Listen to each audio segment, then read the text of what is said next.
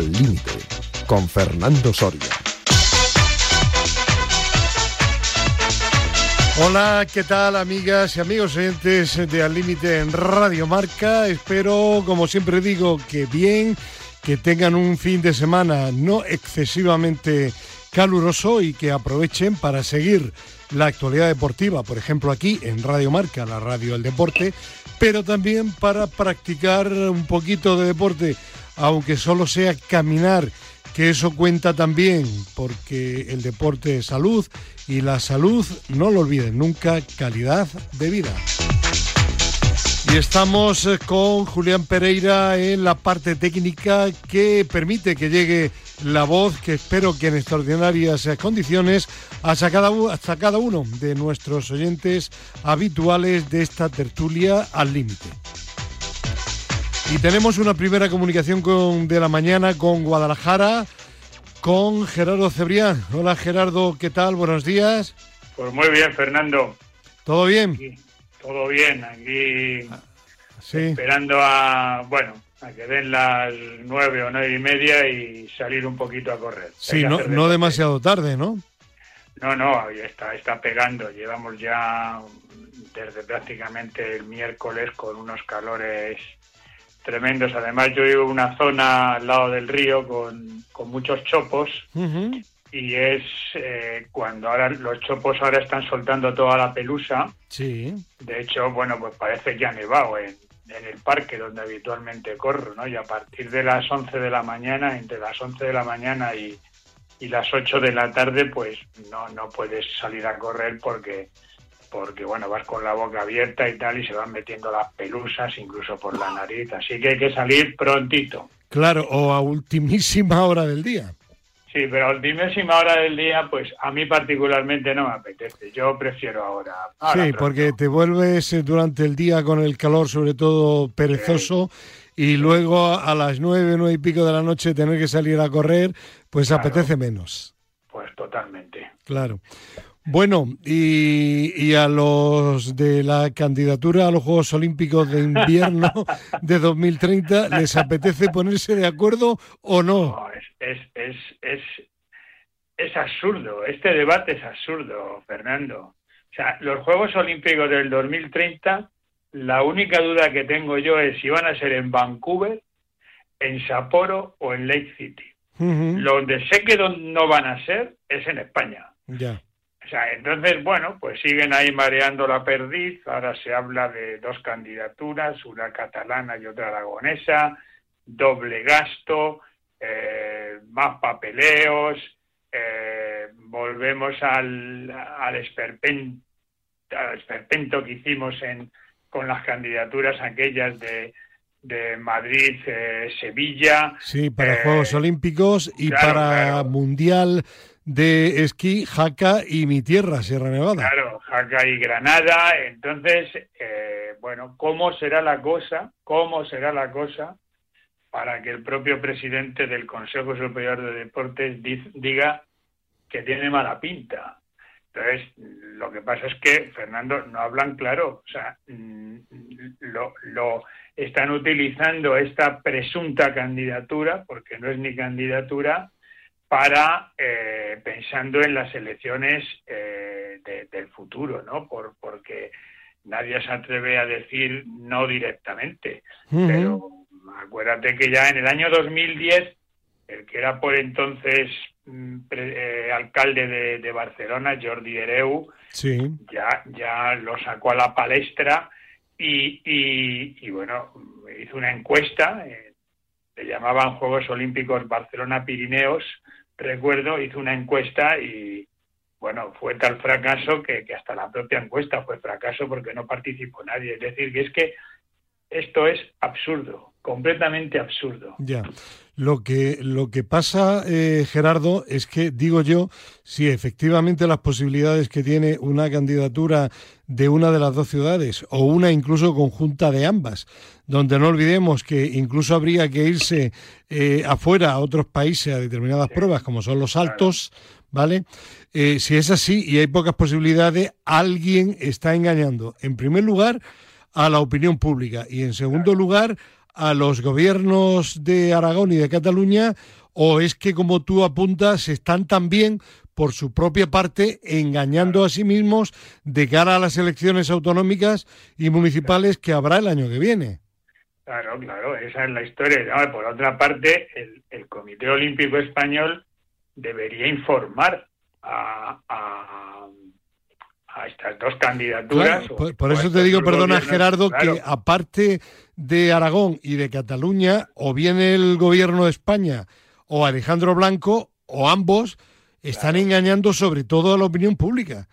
Claro, claro, y alguien debería hablar claro y decir, eh, vale, que queréis ir adelante, bien, pero que sepáis que, las opciones son mínimas y que además eh, lo que parecía que no iba a haber ninguna candidatura, bueno, pues ya hay tres, y fíjate que tres, ¿eh? Sapporo, Leicester y Vancouver, que ya organizaron los Juegos de Invierno.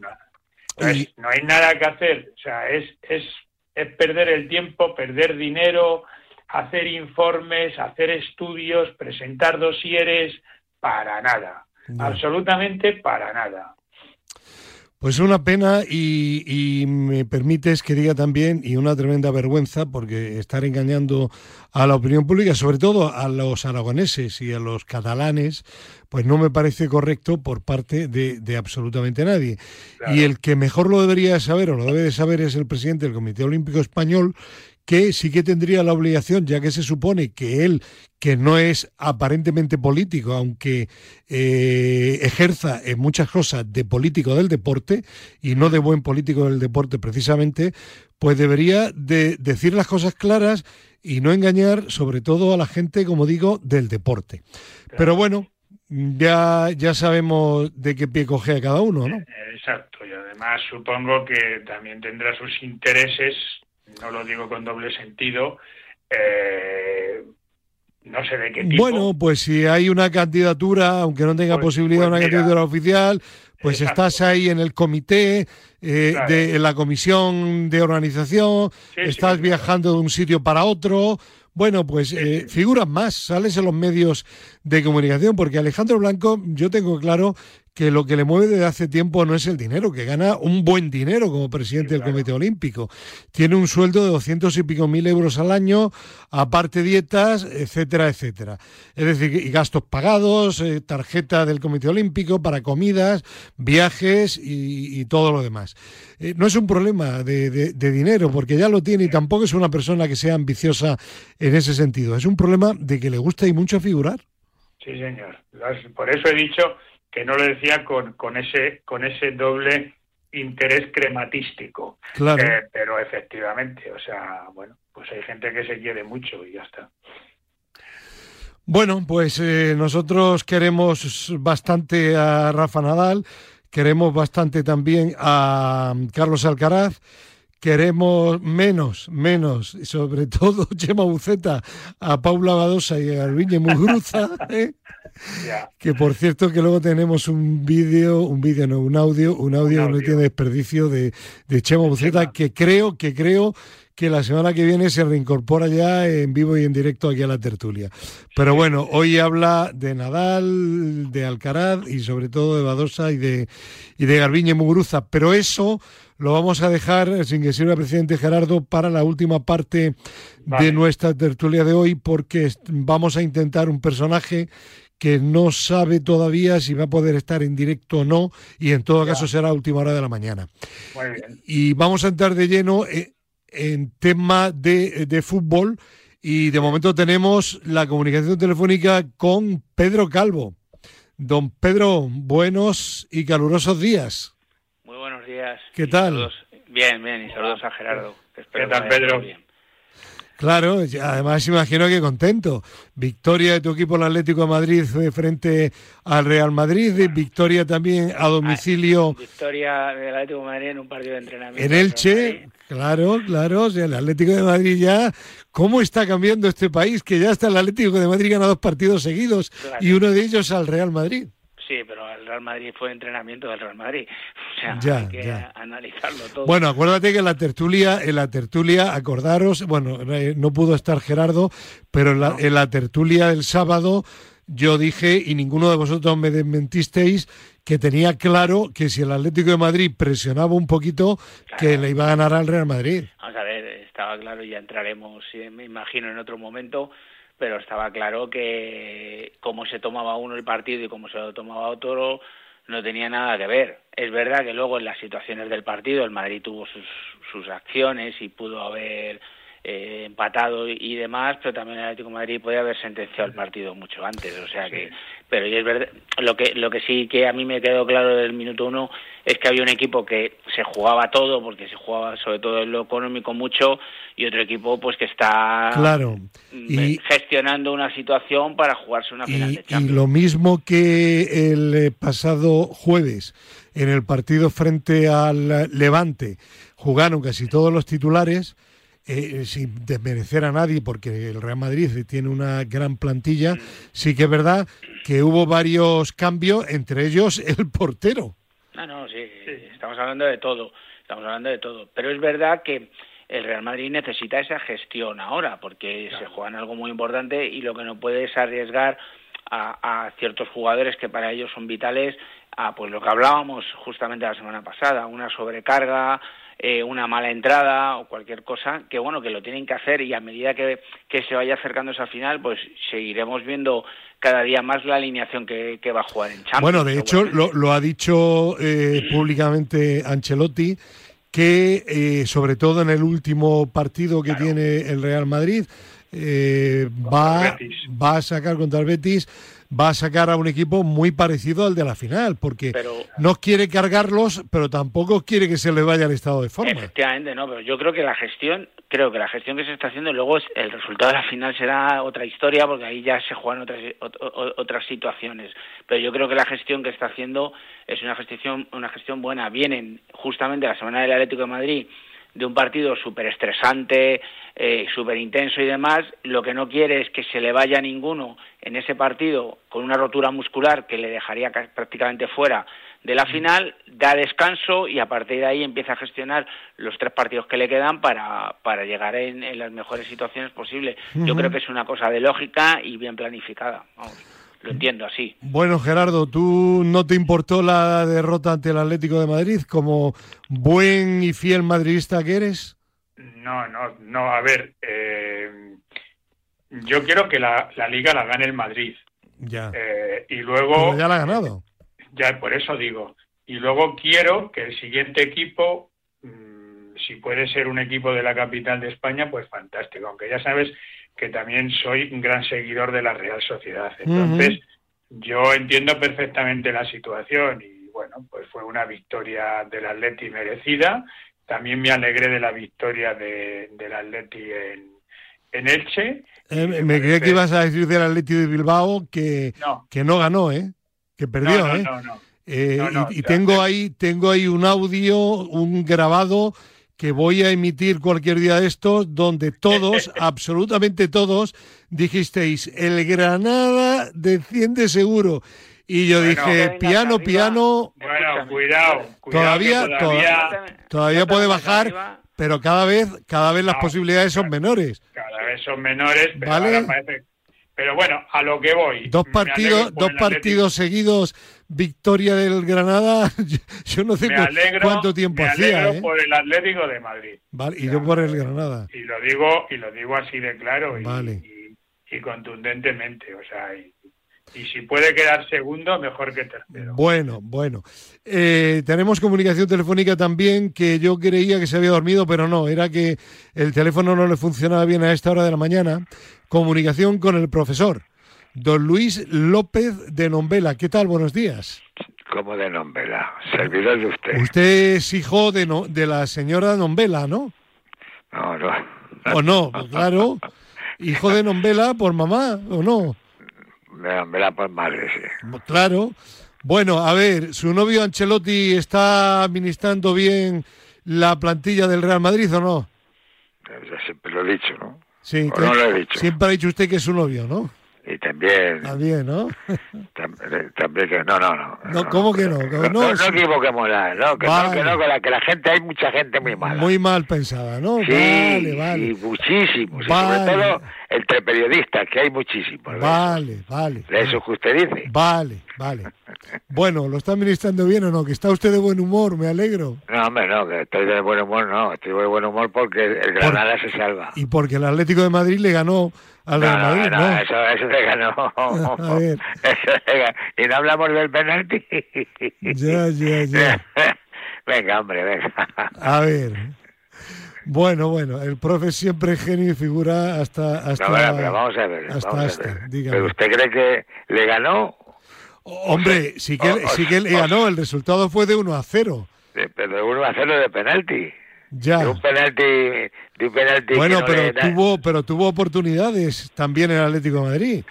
¿O no? Bueno, bueno, Hubo algún que otro palo y todo no, no, eso. pero los goles, los goles son Profe, goles lo que sí que es verdad es que el Real Madrid pues no salió con toda no con toda la, la- las herramientas, con toda la artillería pesada y al final pues eso sin duda se notó. Y no le demos es que- es que lo no le más demos natural, más eh. vueltas al tema. Es que es lo más natural. Pues es que te- claro. tiene que darles cuartelillo a Pues los eso es lo que estábamos diciendo hasta que hemos podido conectar con usted, profe. Pero bueno, pero que eh, Madrid sigue su rumbo. Muy bien. Bueno, pero la semana pasada se me olvidó a mí, culpa mía, y hoy quiero retomarlo. eh, quiero felicitar al Villarreal, eh, no por la victoria del Rayo Vallecano, ¿no? Sino por eh, que creo que independientemente de que se clasifique o no, que yo creo que sí, para Europa el año que viene, eh, posiblemente mm, con más posibilidades en la conferencia del señor Mourinho que en la Europa Liga, porque lo más probable es que quede séptimo y no sexto, pues creo que el Villarreal ha hecho una gran temporada y tuvo una buena actuación en su campo frente a ese gran Liverpool, junto al City, el mejor equipo en regularidad del año a nivel mundial.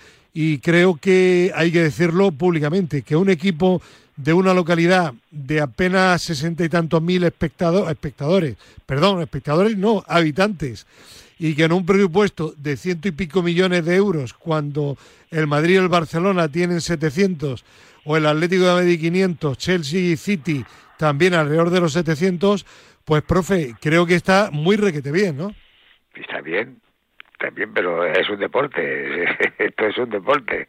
Y ya se está haciéndolo muy bien y bien trabajado y todo lo que quieras, pero al final no has estado donde tenías que estar. Bueno, donde eh, parecía. Ya, pero estar donde ha estado, para mí, ¿verdad, Gerardo? Tiene muchísimo mérito, ¿no? Hombre, por Dios, claro.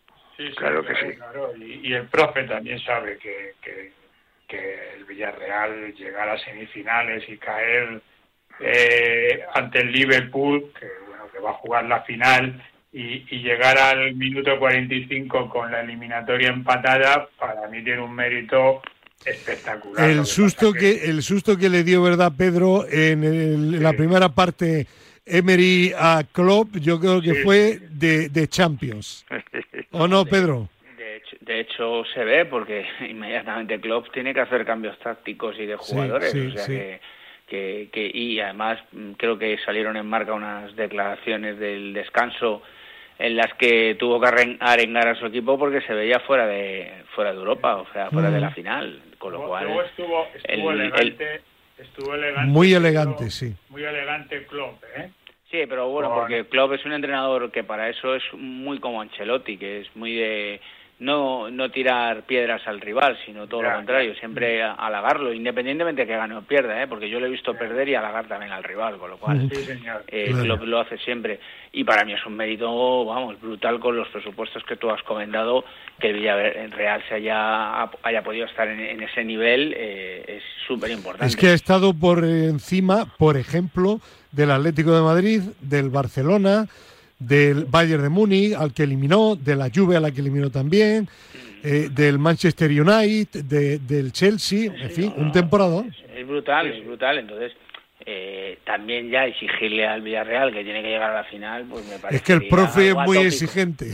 Algo atópico, ¿no? El Villarreal ha llegado bombazo, hasta donde ha ¿eh? llegado Sí. con uno de los equipos eh, más en forma de Europa, junto con el City, con el, ahora mismo con el Real Madrid, y, que se van a jugar los, para mí los, los eh, para mí son los tres equipos que mejor han estado en Europa ahora mismo y se van a jugar la final de los tres dos de ellos, ¿no? Entonces me parece brutal. Y, ojo que eh, hubo una serie de partidos, recordaréis, contra el Cádiz, Alavés y no sé quién más, no me acuerdo ahora, de Villarreal que perdió. Sí, hace poco, pero en Liga, dice. En Liga, en Liga. Sí, pero al final, Fernando, eso es lo que hablamos. claro, a eso voy. De todos. Es que tienes que, gestionar tu plantilla. Claro. Tienes que ver los intereses. Y no teniendo, y, no teniendo la plantilla que tienen los equipos grandes, grandes. Eso es, y yo decía y pensaba, digo, bueno, esperar como eliminen al Villarreal y tenga que luchar por estar el año que viene de nuevo en Europa. Pues mira, el otro día 1 a 5 al Rayo Vallecano. De acuerdo que el Rayo no se jugaba nada. Pero hombre, le metió cinco, ¿eh? No, no, que sí, que sí. Y, va a terminar como una moto, ¿eh? Tiempo al tiempo. Juega bien al fútbol el Villarreal, ¿eh? O sea, ha hecho una temporada muy irregular, pero juega muy bien. Hombre, pero muy regular porque para estar en todos sitios como ha estado, claro, claro. no tiene, no hay otra, ¿eh? No, no hay milagros. Eh, Profe, por cierto, por cierto que yo decía que seguramente le tocará la conferencia Liga, que es en la que Mourinho este año va a jugar la final con su equipo la Roma frente al Feyenoord. Acuérdese lo que digo, profe. Cuando, como gane Mourinho, la Conferencia Liga, que es la tercera competición y con equipos, pues nada, de, cuarta fila europea.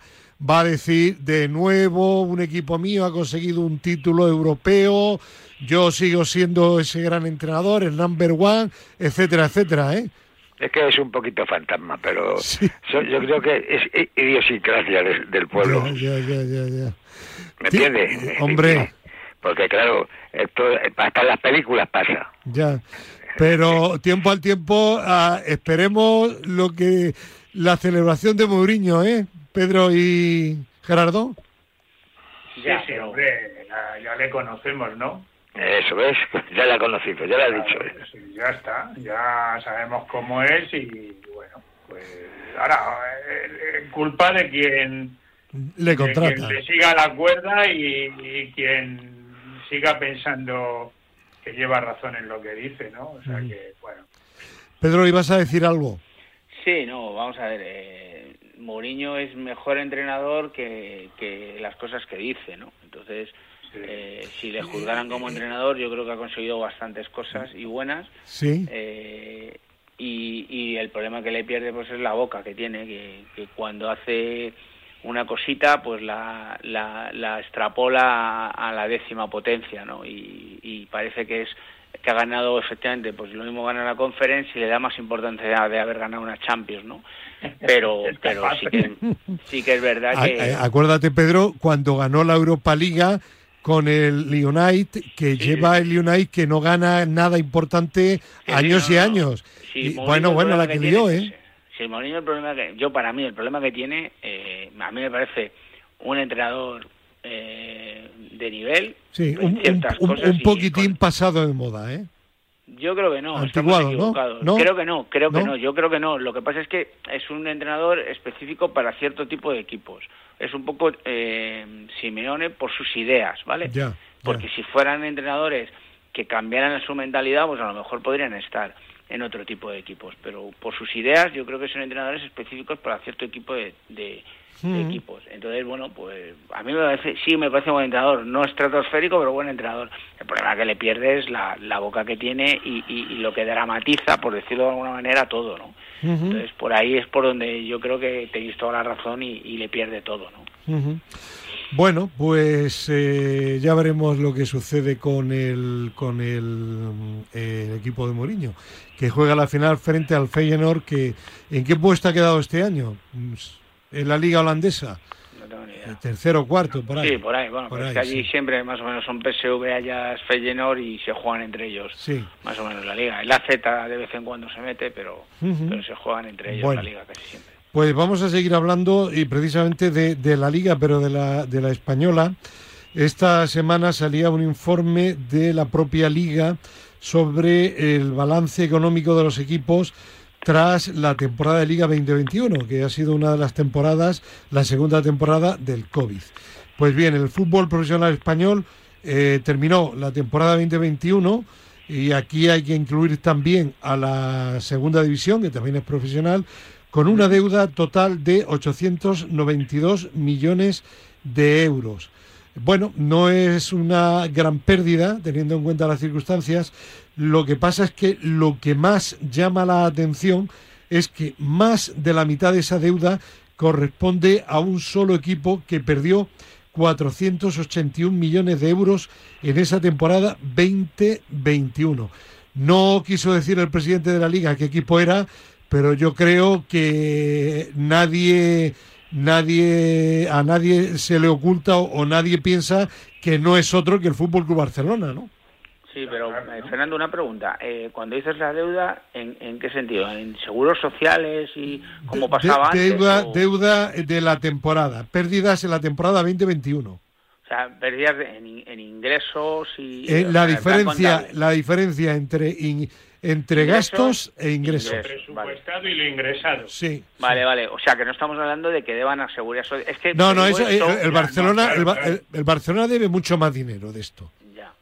Ya. Vale, no, pero no. Que, que, no son temas de seguros sociales y demás. No, yo tengo entendido de cuando estuvimos nosotros en segunda división que eso no lo permite, o sea, lo de la, de la seguridad social el que tengas deuda con Seguridad Social no lo permite. Pedro, es la deuda exclusivamente de la temporada. Del club, vale, vale. Sí. O sea, es, hay un, un presupuesto, X millones, ingresas tanto, la diferencia, en este caso son 892 millones de pérdidas. En, definitiva, mira, eh, según el dato de la liga, eh, entre todos los clubes de primera y segunda división, ingresaron 3.818 millones de euros. Pues a eso hay que sumarle la pérdida de 892 y eso es lo que gastaron. Es decir, aproximadamente eh, 4.700 millones de euros en una sola temporada. Prácticamente, si lo sumas, eh, prácticamente están, eh, hubieras dado una 100 millones de pérdidas si no estuviera la deuda del Barcelona. Hombre, claro, eh, no, no, no, bueno, si no estuviera la deuda del Barcelona habrían perdido 400. 400, vale. Entre todos. Bueno, pero entre todos eh, eh, divide, Estamos hablando a una, a una media. 41 clubs, ¿eh? Sí, estamos hablando a una media de 10 millones por club. Sí, claro. no, es, no es escandaloso, pero Para nada. pueden perder 450 millones de euros. Un club como el Barcelona. 481, ¿qué más todavía? Estás hablando, pregunto, desde la ignorancia. Estás hablando del presupuesto del Atlético de Madrid. Ya, bueno, pues por, por el desastre de gestión económica que ha habido en el Barcelona en los últimos años, principalmente en la etapa de, de, Bertomeu, pero también, pero también algo habrá habido anteriormente, con toda seguridad. Sí, sí. mira, mira, con el, con el deudón que tenían, lo que le pagaban a Messi, lo que le pagaban a Griezmann, Griezmann tenía en el Barça un, un, un sueldo bruto al año Pedro, de más de 50 millones de euros, ¿no? Pero si Griezmann cobraba en el, Atlético de Madrid 20, millones de euros. Limpios, 40. Pues en el Barcelona 40 brutos, 20, 20 limpios. Pues en el Barcelona cobraría 60 brutos, claro. claro. Bueno, pues pues eh, ya está. Ahora, eh, claro, ahora se está hablando que tienen que hacer fichajes, etcétera, etcétera y resulta que están buscando debajo de las piedras... 400 pues, millones de euros, buscan pues, pues, urgentemente.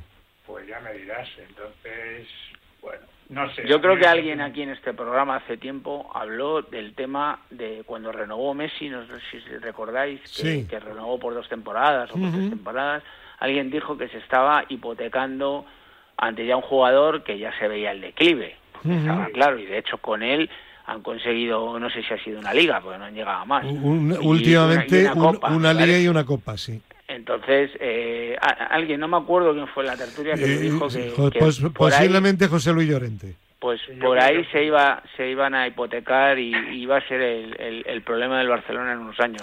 claro, pero no solo en Messi, es decir, porque Messi... Sí, bueno, pero, pero es que... Claro, porque Messi, por lo menos... 150 millones claro, pero es que Messi por lo menos ingresaba dinero.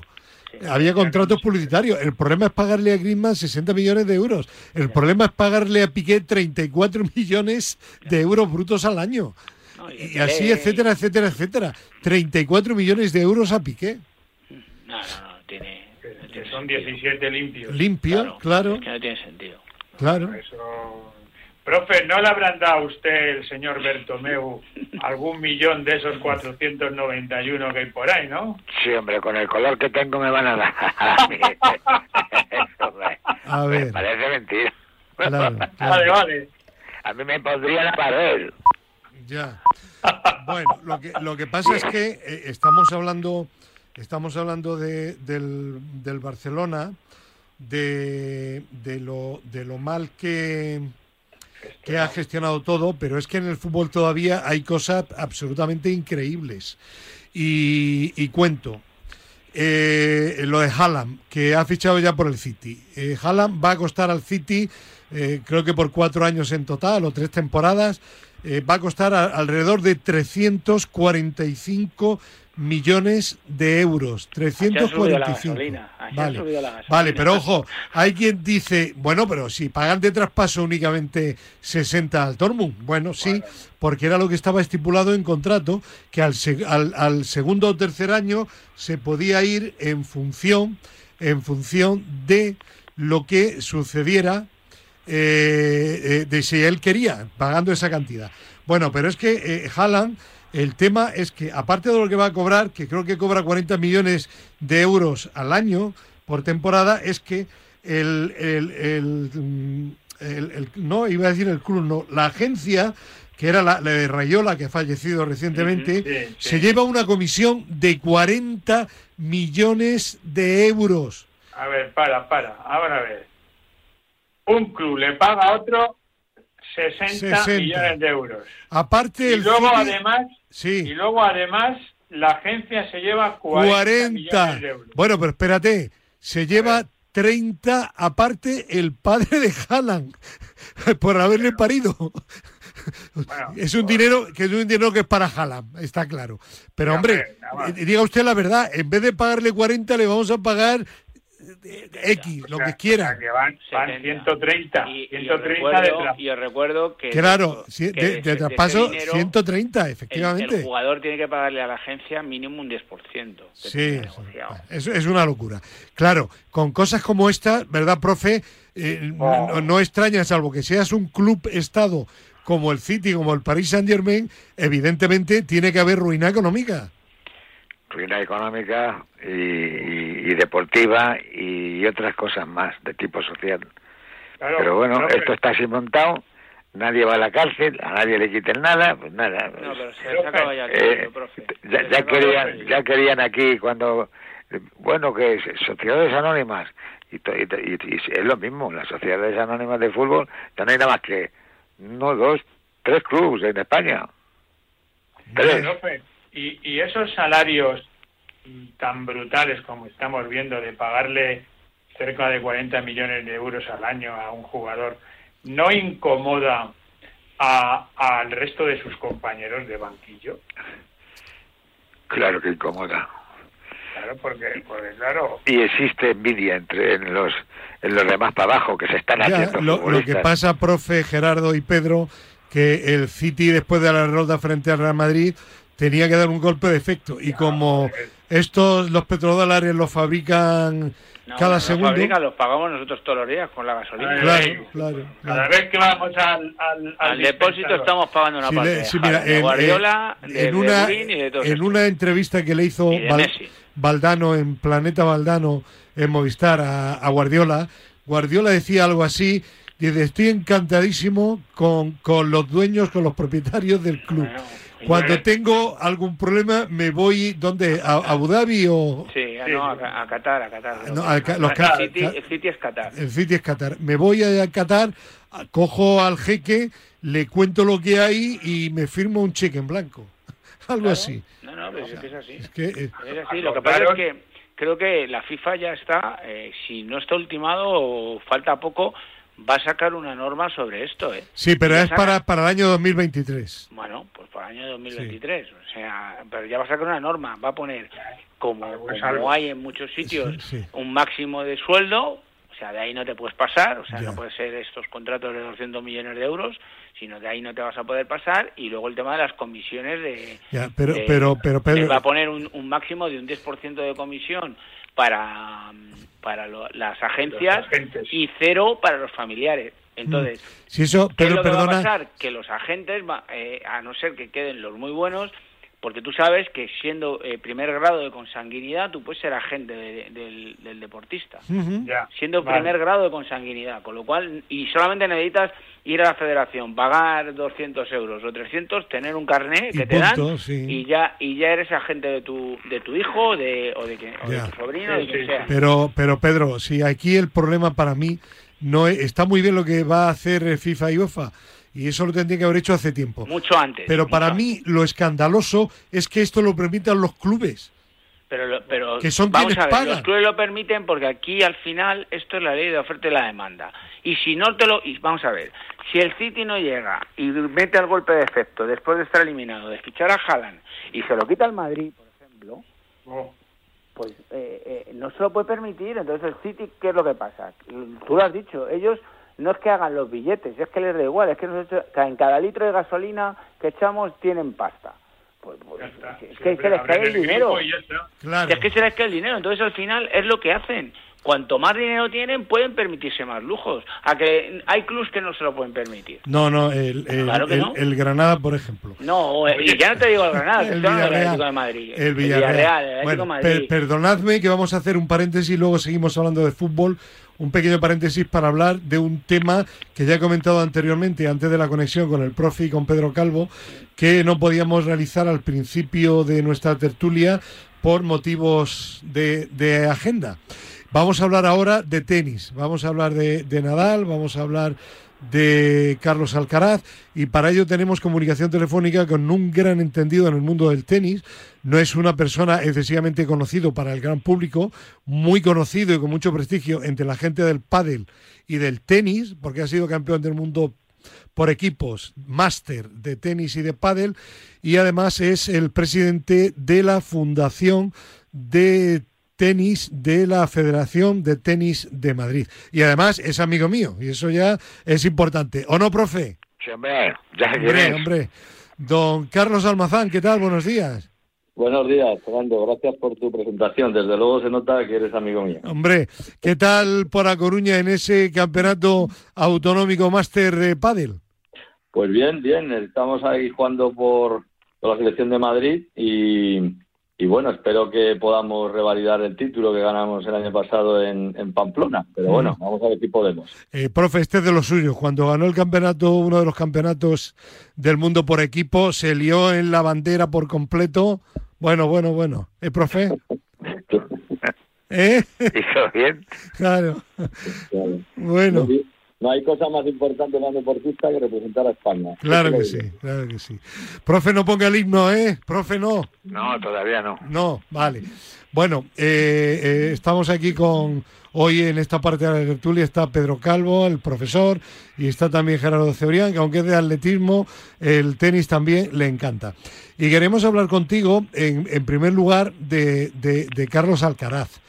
Eh, bueno, porque ahí está eh, todo lo que se está escribiendo, todo lo que se está diciendo, ya, ya se habla del futuro número uno, el futuro Djokovic, Federer y Nadal, todo junto del mundo dentro de poco tiempo y no cabe duda de que es un jugador, para mí, bueno, no, buenísimo y esa suerte tenemos en España. Lo que te quería preguntar, y si luego mis compañeros te quieren preguntar algo más al respecto, genial, eh, ¿realmente eh, eh, es tan bueno, tan bueno, tan bueno como se está diciendo o tenemos que ser un pelín prudentes? Carlos, No, yo creo que prudentes hay que ser siempre. Lo que pasa es que... a- acércate un poquito el teléfono, anda, que se te va la voz. Ah, perdona. Ahora, ahora, sí. Vale. Eh, pero bueno, en el deporte los resultados son muy tozudos, ¿no? Eh, los resultados que ha, que ha obtenido ya Carlos Alcaraz, pues son los que son, y eso es una, una realidad irrefutable, ¿no? En la última semana en Madrid, pues, pues, pues, pues fijaros a, a quién ganó, ¿no? Nada menos que a Nadal, a Djokovic y, y a Zverev, ¿no? Por lo tanto... Es el número 3.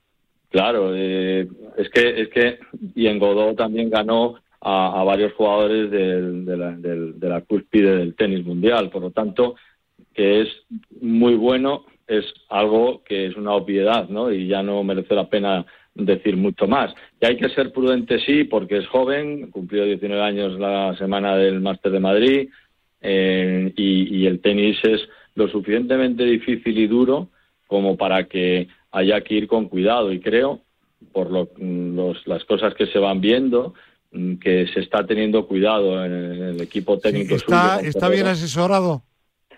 Yo entiendo que sí. Por ejemplo, no ha jugado el Master 1000 de Roma eh, para llegar fresco, no solo de físico, que a lo mejor no le hace tanta falta, pero sí de cabeza para competir en Roland Garros al mejor de cinco sets, con un cuadro de 128 jugadores, etcétera, ¿no? Entonces, a mí me ha parecido una medida eh, muy bien, muy bien, seguro que muy bien meditada y, creo que ha sido muy acertada.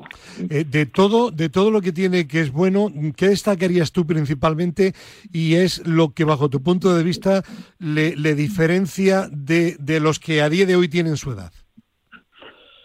Pues yo creo que es hay varios cualificativos que, que pueden definir, ¿no? Es descarado jugando, es valiente, eh, se nota que no se asusta en las grandes citas ni con los grandes jugadores, ¿no? Porque puede ser mm, enfrentarte a un jugador en una primera ronda de, un torneo y, ser un jugador muy bueno y, eso no le asusta. Y tampoco le asusta encontrárselo en una final, ¿no? Por lo tanto, ese descaro, esa valentía, esa, digamos, personalidad en la pista, creo que es un factor, mm, pero muy, muy importante. Hay que tener en cuenta un, detalle que, que, para, que para todo el mundo del tenis no ha pasado desapercibido. Ha conseguido, como español, derrotar a Nadal, que es algo que normalmente no se ha producido eh, prácticamente nunca en la historia de, de, Nadal y su tenis, ¿no? eso es algo que mentalmente eh, es muy difícil de superar.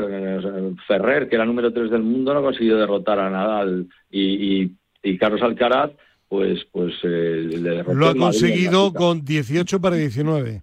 Este mismo día que cumplía 19 o el día siguiente le derrotaba a Nadal en, en España con, con el público que, que siempre tiene a favor Nadal y eso es un detalle que te dice muchísimo de la personalidad de, este chico, ¿no? Es una, es una maravilla, desde luego, tal y como, como se le va viendo, ¿no? Eh, compañeros, ¿alguna pregunta sobre Alcaraz para Carlos o comentario? Sí, a mí me gustaría preguntarle si, si le ve eh, esa fuerza mental que tiene Nadal en, en ciertas situaciones sobre todo cuando, cuando está abajo en el marcador y, y, que hace las gestas que hace, si le ves a esa, entiendo, entiendo que está empezando y que no puede ser lo mismo que, que Nadal ahora, pero cuando Nadal empezaba, si, si le ves esas características que tenía, que tenía Nadal cuando, cuando empezaba. Eh, Carlos, antes de que respondas, eh, ahora como vamos a hablar de varios temas más de tenis, ahora te pido que seas un pelín más breve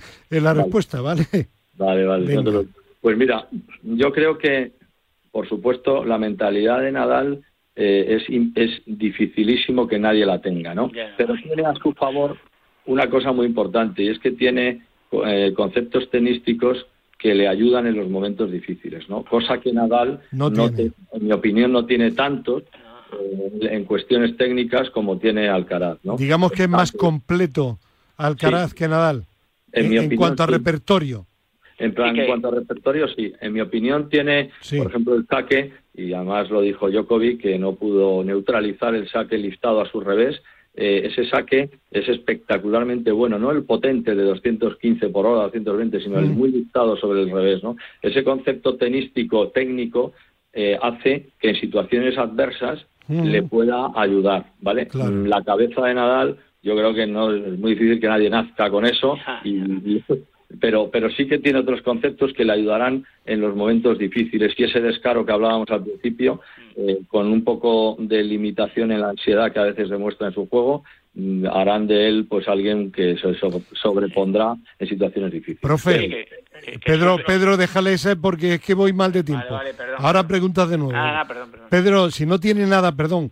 Eh, profe o Gerardo, preguntas tú otra vez. Eh, ¿Quiere usted comentar algo, profe? Yo no me atrevo porque lo mío es el fútbol, pero no me atrevo. Lo que sí he visto es el descaro que tiene al, expresarse cuando este, habla, cuando habla, vamos, que, quitarse del medio a, esos dos monstruos. Lo que pasa es que, claro, son 19 años. Ya, ya. Y, ojalá no tenga ninguna lesión, ni tengo pero yo creo que Importante lo de las lesiones. muy arriba. Eh, Gerardo. Sí, sí, eh, Carlos. Eh, es decir, por, por la respuesta exterior que has dado, lo que, lo que es evidente es que tiene, es un jugador con una estructura física brutal, solo hay que verle. La pregunta es, ¿puede llegar a ser tan virtuoso como era Federer? Hmm. Bueno, yo. Vaya. mira, Gerardo, yo creo que el, el virtuosismo te nace con él, ¿no? No es algo que se entrene como el físico, ¿no? Él, él, si os fijáis, no es demasiado alto comparado con los bigardos que hay en el circuito, ¿no? Pero está muy bien compensado, tiene una coordinación extraordinaria y además tiene la facilidad de ejecutar casi todos los golpes. Las dejadas las hace muy bien, aunque es más fácil que las haga bien porque los tiene muy atrás, al, contrario, ¿no? Entonces es más fácil tener ese sitio para hacer la dejada. Pero realmente el virtuosismo de Federer es algo innato, ¿no? Y, yo creo que tendrá otras cualidades que le hacen ser extraordinariamente bueno, pero pero como Federer pues pues es difícil, ¿no? Aclarado. Bien, vamos a seguir adelante y atención ahora porque hoy, como decía, la semana que viene ya estará en principio en directo de nuevo Chema Buceta, nos ha querido enviar uno de esos audios suyos espectaculares, nuestro psicólogo deportivo, eh, sobre Nadal, Badosa y, Garbiñe.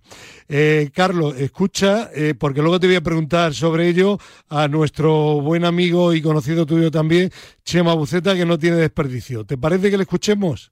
Genial, me parece Pues venga, Julián, adelante, Chema. Hola, amigos. Sé que vais a hablar de Alcaraz, pero para mí la noticia de la semana en el mundo del tenis ha estado en Roma, en el Masters 1000 de Roma, donde Garbiñe Muguruza, Paula Badosa y Rafael Nadal han quedado eliminados prácticamente a las primeras de cambio, es decir, no han pasado ni siquiera de los octavos de final. En el caso de las chicas, ya comenté la semana pasada que, en fin, que una cosa es llegar y otra cosa es mantenerse, que es lo difícil. Y estas dos chicas, la verdad es que van cuesta abajo cada vez más. El otro día incluso Paula Badosa comentaba después del torneo de Madrid que le habían podido las expectativas y la presión. Bueno, si no eres capaz de controlar la presión que supone estar ahí arriba, la obligación que tienes de hacerlo bien, de ganar, es evidente que no puedes ser una gran campeona. Puedes ganar de vez en cuando algo, pero no ser una campeona con constancia, como son, por ejemplo, Djokovic o, Nadal o Federer en el, en el cuadro masculino. Bien, la verdad es que estas dos chicas se autodestruyen en la cancha. Es increíble ver cómo sufren, cómo poco a poco se van poniendo piedras en su propia mochila y van a menos, a menos, a menos y al final acaban perdiendo partidos contra rivales en teoría muchísimo más débiles. En fin, eh, lo que es increíble es que no tengan un psicólogo deportivo bueno en su staff que pueda ayudarlas. Es decir, tienen ahí el fisio, el entrenador, el novio, el no sé quién, en fin. Y sin embargo, es que es urgente que trabajen con un psicólogo del deporte, pero de verdad, no de verle un día o dos, sino de verdad, es urgente. Eh, mm, he cortado porque ahora viene la segunda parte de Nadal, pero para que los oyentes no se pierdan y vosotros, compañeros, tampoco. ¿Qué opina de lo que ha dicho Carlos sobre Garbiñe y sobre Paula Badosa, con las que no está muy contento Chema Buceta porque no acuden cuando hay partidos del equipo nacional en la Copa Federación? También te lo digo. A ver, Carlos. A ver, voy a tratar de ser muy breve. Sí. Yo estoy muy de acuerdo con Chema que si no tienen un psicólogo deportivo, eh, yo creo que sería interesante y muy importante que lo tuvieran, ¿no? En, el caso de Garbiñe, yo creo que no hay que compararlas, ¿no? Garbiñe tiene un talento extraordinario, lo ha demostrado, ha sido número uno, ha ganado Gran Slam, y es cierto, lo que ha dicho que se autodestruyen los partidos, yo también lo he visto y estoy completamente de acuerdo con él. Yo mm, es una pena porque porque con ese talento debería estar mucho más arriba más tiempo y en los torneos vender mucho más caras sus derrotas. En el caso de Paula Badosa, no olvidemos que Paula pasó por un periodo de dificultad mental y, dejó el tenis un tiempo, etcétera.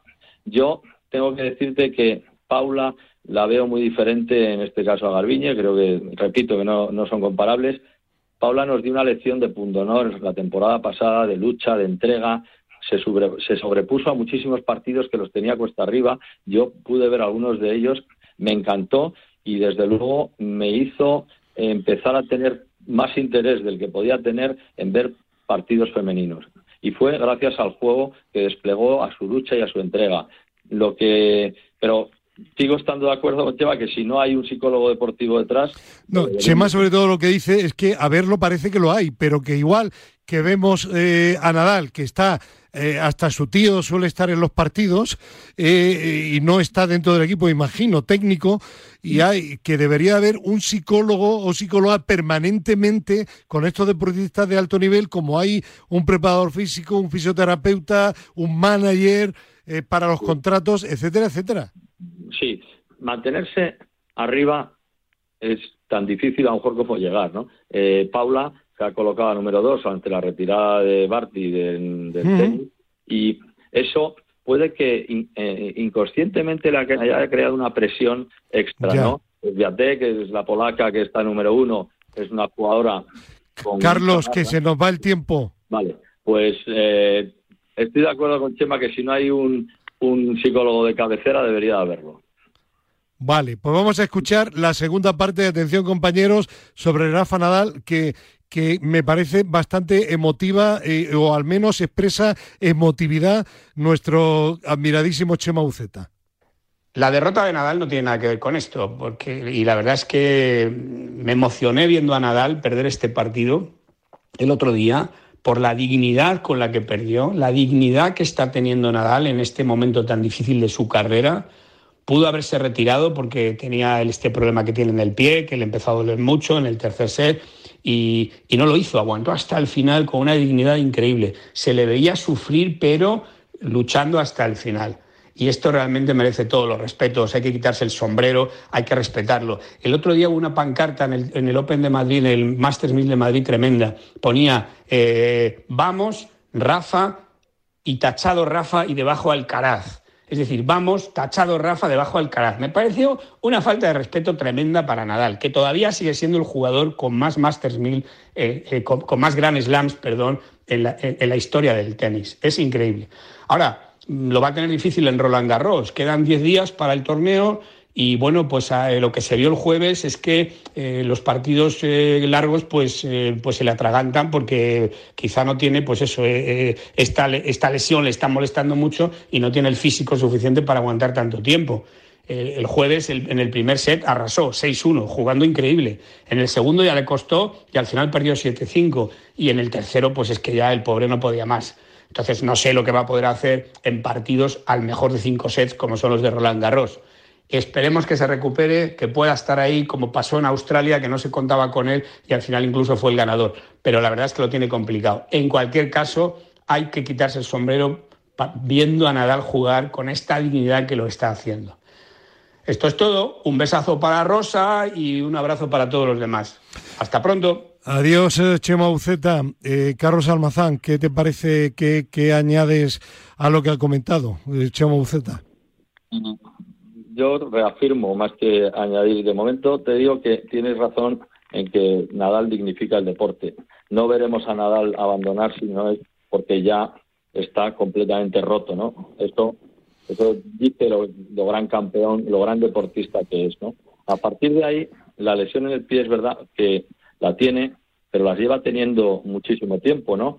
Eh, yo no sé si ahora se le ha acrecentado y le molesta más, pero también hay que entender que Sapovalov es un jugador muy peligroso, que, las bolas que se van por tres dedos cuando entran es inaccesible, es un jugador con, juega con mucho riesgo y que es muy fácil que se te revierta un partido aunque hayas ganado 6-1 el primero. Yo no lo achaco solo al físico, sino también a la forma de jugar del contrario. En cuanto a la pancarta, que decía, yo la vi también en el Master Series de Madrid. Yo creo, prefiero pensar bien, creo que la pancarta ponía vamos Rafa en el partido, como había perdido Rafa, puso vamos a Alcaraz porque iba con uno o con el otro. Vale, vale. Eh, una, una pregunta rápida incidiendo en lo que has comentado. Eh, ¿Tú todavía no has perdido la esperanza en Rafa Nadal de cara a Roland Garros? Nunca se puede perder la esperanza en Rafa y menos en Roland Garros y por su personalidad, por su capacidad y por el miedo que infringe a sus rivales cuando llega a París y a esa tierra batida. Bueno, eh, ¿queréis no ya preguntar, sino comentar algo sobre lo de Nadal? Pregunta o comentario, lo que queráis. Eh, Pedro, Gerardo y profe. Yo me, me, afirmo, o sea, me reafirmo, acepto lo que dice el señor Puceta de la psicología. Tienen que tenerlo, todos, todos, pero en todos los deportes. Es imposible con las presiones que tiene y tal, en todos los deportes, en fútbol y hasta en el fútbol infantil. Psicólogo hay que tener, porque las, esto cada vez va más para adelante. Esto avanza mucho. Pedro tengo más nada que añadir. Yo creo que Chema lo, ha explicado perfectamente y efectivamente hay, sobre todo hay deportes. Eh, el fútbol debería de tenerlo. Lo que pasa es que el, problema en el fútbol está en los entrenadores y, y no, yo no me incluyo porque yo soy creo que soy uno de los que le gustaría que el fútbol diera este paso con los psicólogos, pero sí que es verdad que los entrenadores a nivel profesional eh, les cuesta mucho.